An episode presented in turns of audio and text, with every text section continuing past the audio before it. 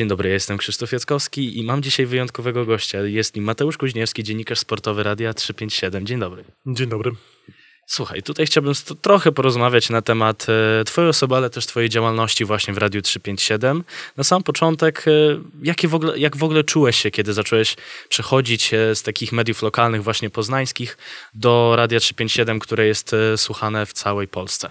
Jak w sklepie z zabawkami się czułem. Jak dziecko w sklepie z zabawkami się czułem, bo mm, przez długie lata słuchałem trzeciego programu Polskiego Radia, bo przez długie lata, do dzisiaj tak uważam, że że to trzeci program Polskiego Radia pokazał nam, jak można fajnie, ludzkim głosem opowiadać o świecie.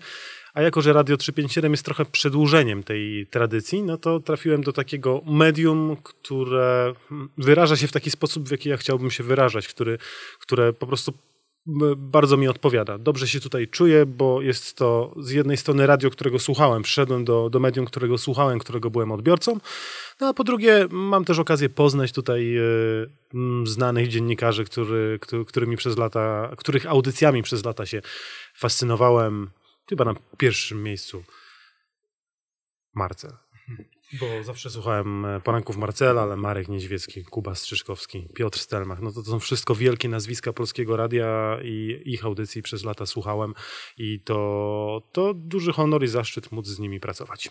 Właśnie mówisz tutaj o znamienitych osobistościach. Czy nie czułeś trochę takiej lekkiej obawy właśnie w związku z tym, że przechodzisz do dużego medium, do ludzi z już dość szerokim e, rezumie, czy jednak e, to bycie w dziennikarstwie, już wieloletnia praca w tym zawodzie, trochę pozwoliła ci po prostu zachować taką zimną krew? Rozdzieliłbym to, bo przechodząc tutaj, oczywiście, że czułem onieśmielenie. Ogólnie jestem tak, e, jak kogoś poznaję, przychodzę w jakieś nowe miejsce, to jestem raczej osobą nieśmiałą. Więc e, nie wiem, czy koledzy widzieli po mnie to, to, to onieśmielenie, ale ono było.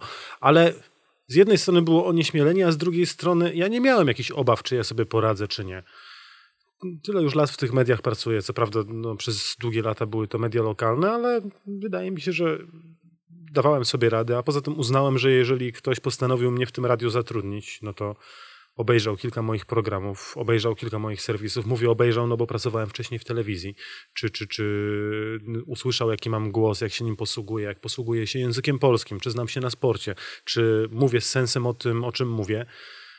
Jeżeli ktoś stwierdził, a trochę osób chyba zgłosiło się na to stanowisko, o które się ubiegałem, że, że to ja poradzę sobie z tych osób najlepiej, no to, to powinno być ok. Także czułem onieśmielenie, bo tak w życiu mam, a z drugiej strony nie czułem obaw, czy sobie poradzę i no chyba tak jest, że, że jakoś tam sobie poradziłem, skoro cały czas tutaj jestem. Także nie, obaw nie było, e, ale rzeczywiście no, było takie bardzo duże podniecenie, że przychodzę do miejsca, e, które dla bardzo wielu ludzi jest e, bardzo ważne, a to jest spora odpowiedzialność praca w takim miejscu, dlatego że trzeba zrobić absolutnie wszystko, żeby to, co przygotowujesz na antenę, miało odpowiednią jakość. I dla mnie to jest duże zobowiązanie.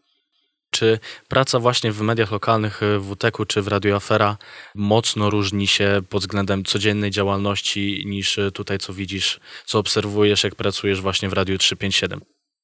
Mm, od początku bardziej emocjonowało mnie to, co robię tutaj, więc łatwo było mi się zaadaptować, bo było to po prostu z mojej perspektywy ciekawsze.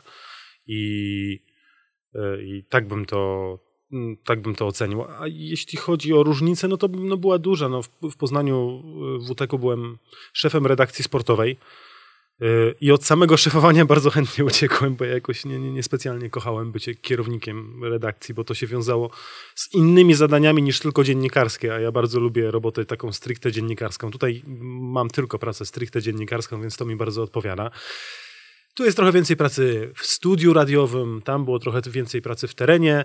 No i przede wszystkim te różnice pomiędzy telewizją a radiem, no one są bardzo znaczące. Ja jakoś to jest tak, że bardzo lubiłem pracę w telewizji, ale jeżeli miałbym wybrać telewizja, radio, no to wybrałbym zdecydowanie radio. Radio ma więcej intymności, radio y, jest też y, mocno powiązane z muzyką, której słuchać lubię i którą możemy tutaj prezentować Państwu na antenie. W telewizji takich rzeczy nie ma, jest makijaż, jest, y, są wszystkie światła na ciebie.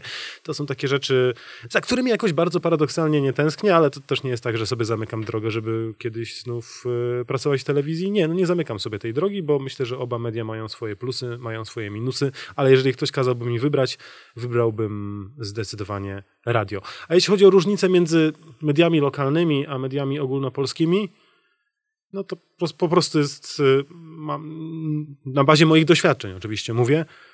Tutaj jest trochę więcej jakości, bo tej jakości się wymaga, bo, na, jakość, bo na tę jakość się stawia. Natomiast y, mam czasami wrażenie, że w tych mediach lokalnych tej jakości jest coraz mniej. Okay, to jeszcze przejdziemy do Radia 357, y, bo tutaj funkcjonujecie w dość ciekawym, jak na ogólne media, formacie finansowym. Wspierają Was Wasi słuchacze. Czy to ma jakiś duży wpływ na wasze programy, jakie prowadzicie, na to, co mówicie na antenie, czy raczej bierzecie po prostu pod e, rozważania to, co wam e, wasi e, patroni przekazują, ale jednak staracie się utrzymać swoją stronę? Myślałem sobie o tym ostatnio. No i ten model, który my mamy, w którym to patroni finansują w dużej mierze, w dużej większości nasze radio, jest oczywiście bardzo fajny, ma też swoje minusy. To znaczy, sytuacja ma plusy i minusy. Ma więcej plusów, dlatego że to są ludzie, którym bardzo zależy na tym radio, którzy traktują trochę radio jak swój, jak swój dom. Mam przynajmniej takie poczucie. Nie wiem, czy słuchacze się ze mną zgodzą, czy nie, ale ja, ja, ja bym postawił taką tezę, że traktują radio trochę jak swój dom. I to jest bardzo fajne, bo to są słuchacze zaangażowani. To są słuchacze, którzy piszą, yy, którzy angażują się w życie radia, angażują się w nasze akcje specjalne jak trzeba wpłacić na przykład y, pieniądze podczas y, corocznych, corocznych aukcji charytatywnych Pana Kuby, no to nie ma z tym problemu i chętnych jest bardzo dużo.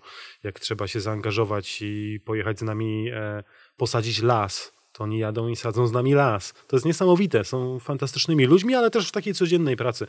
Liczba maili, liczba telefonów od słuchaczy jest naprawdę ogromna i, i to jest coś, co mi się bardzo w tym radiu podoba. Ale oczywiście z drugiej strony no, użyłeś tego stwierdzenia, że czujesz oddech na karku cały czas i rzeczywiście tak jest, że ci patroni też od nas wymagają i jeżeli ich zdaniem jakość naszej pracy nie jest odpowiednia, no to bardzo szybko dadzą znać. A zatem jest z tym pewna trudność, natomiast ja wyciągam z tego dużo więcej plusów i niż minusów. Tak, tak, bym to, tak bym to ujął. Zdecydowanie dobrze mi się pracuje w takim modelu, choć zdaję sobie sprawę, że no przysparza on też y, pewnie jakieś trudności, no bo jak się czasami dostanie jeden, drugi czy trzeci nieprzychylny mail, no to nie zawsze jest super miło. No ale z drugiej strony ja zawsze mówię, że jeżeli krytyka jest sensowna, no to warto się w tę krytykę wsłuchać i, i coś po prostu zmienić w swojej pracy, no bo no, nikt z nas nie jest idealny i, i każdy chce się cały czas rozwijać, a rozwój polega między innymi też na tym, że trzeba czasami słowa krytyki przyjąć. To jeszcze temat taki trochę ogólnie branży mediowej. Po wyborach można się spodziewać, że trochę ta branża się przemieni. Niektórzy dziennikarze będą wykonywali różne transfery do innych redakcji. Trochę ta mapa może się lekko zmienić w najbliższych miesiącach i latach. Jak ty się zapatrujesz na tę sytuację? Może tutaj bardziej konkretnie, jeśli możemy zostać przy dziennikarstwie sportowym. Czy spodziewasz się, że będą mocne przetasowania w branży sportowej? Nie wiem. Nie mam pojęcia.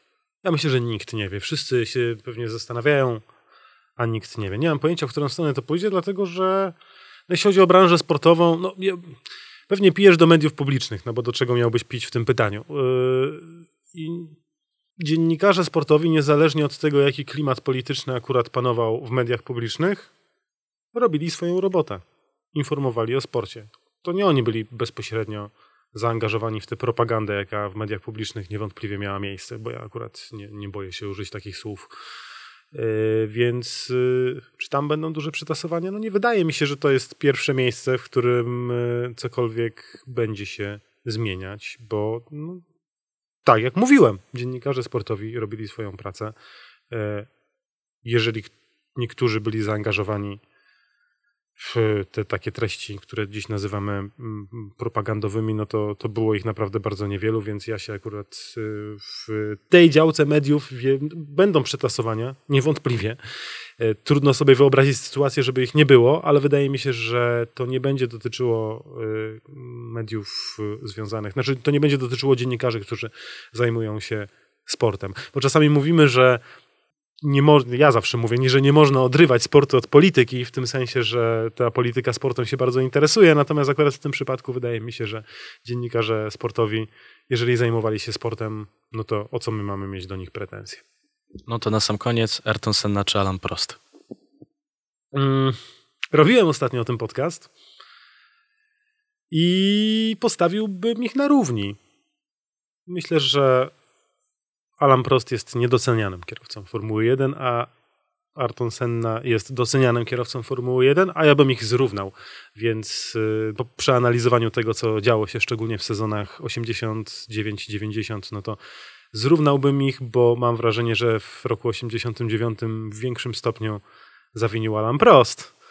A w sezonie 90, no to wiadomo, wiadomo co było i, i, i nie, nie fajnie zachował się Arton Senna, ale myślę, że najfajniejsze w tym wszystkim było to, że oni kiedy ze sobą rywalizowali, to, to wręcz się nienawidzili, bo chyba możemy użyć takiego stwierdzenia, ale kiedy przestali ze sobą rywalizować, no to e, zawiązała się między panami taka nawet lekka nutka sympatii. I to też czasami fajnie pokazuje, że, e, że, że w tym wielkim sporcie nie, nie, zawsze chodzi tylko o antagonizmy i fajnie czasami po wszystkim, po tej ciężkiej walce, po tym ciężkim boju o mistrzostwo sklepać ze sobą piątkę i to panowie zrobili. No nie potrwało to długo, bo Arton Senna zginął. E, ale już wracając do odpowiedzi na twoje pytanie, no to postawiłbym tych kierowców na równi, z tym małym dopiskiem, że nie wiemy jeszcze, co wyjeździłby w swojej karierze Arton Senna, no bo niestety y, tragicznie zginął na zakręcie Tamburello na torze Imola i to no, brutalnie przerwało nie tylko jego życie, ale również jego karierę. Być może wygrałby jeszcze wiele mistrzostw świata i wtedy, wtedy tego znaku równości by nie było, ale ja, ja, ja postawię znak równości, y, synonim szaleństwa na torze Arton Senna i synonim takiego spokoju, takiej rozwagi na torze Alan Prost, Alan, Alan Prost pokazał nam, że nie trzeba jeździć brawurowo, żeby zdobywać mistrzostwo i mam wrażenie, że trochę za mało to doceniamy. To była wspaniała rozmowa z Mateuszem Kuźniewskim, Krzysztof Jackowski dla Radia Meteor.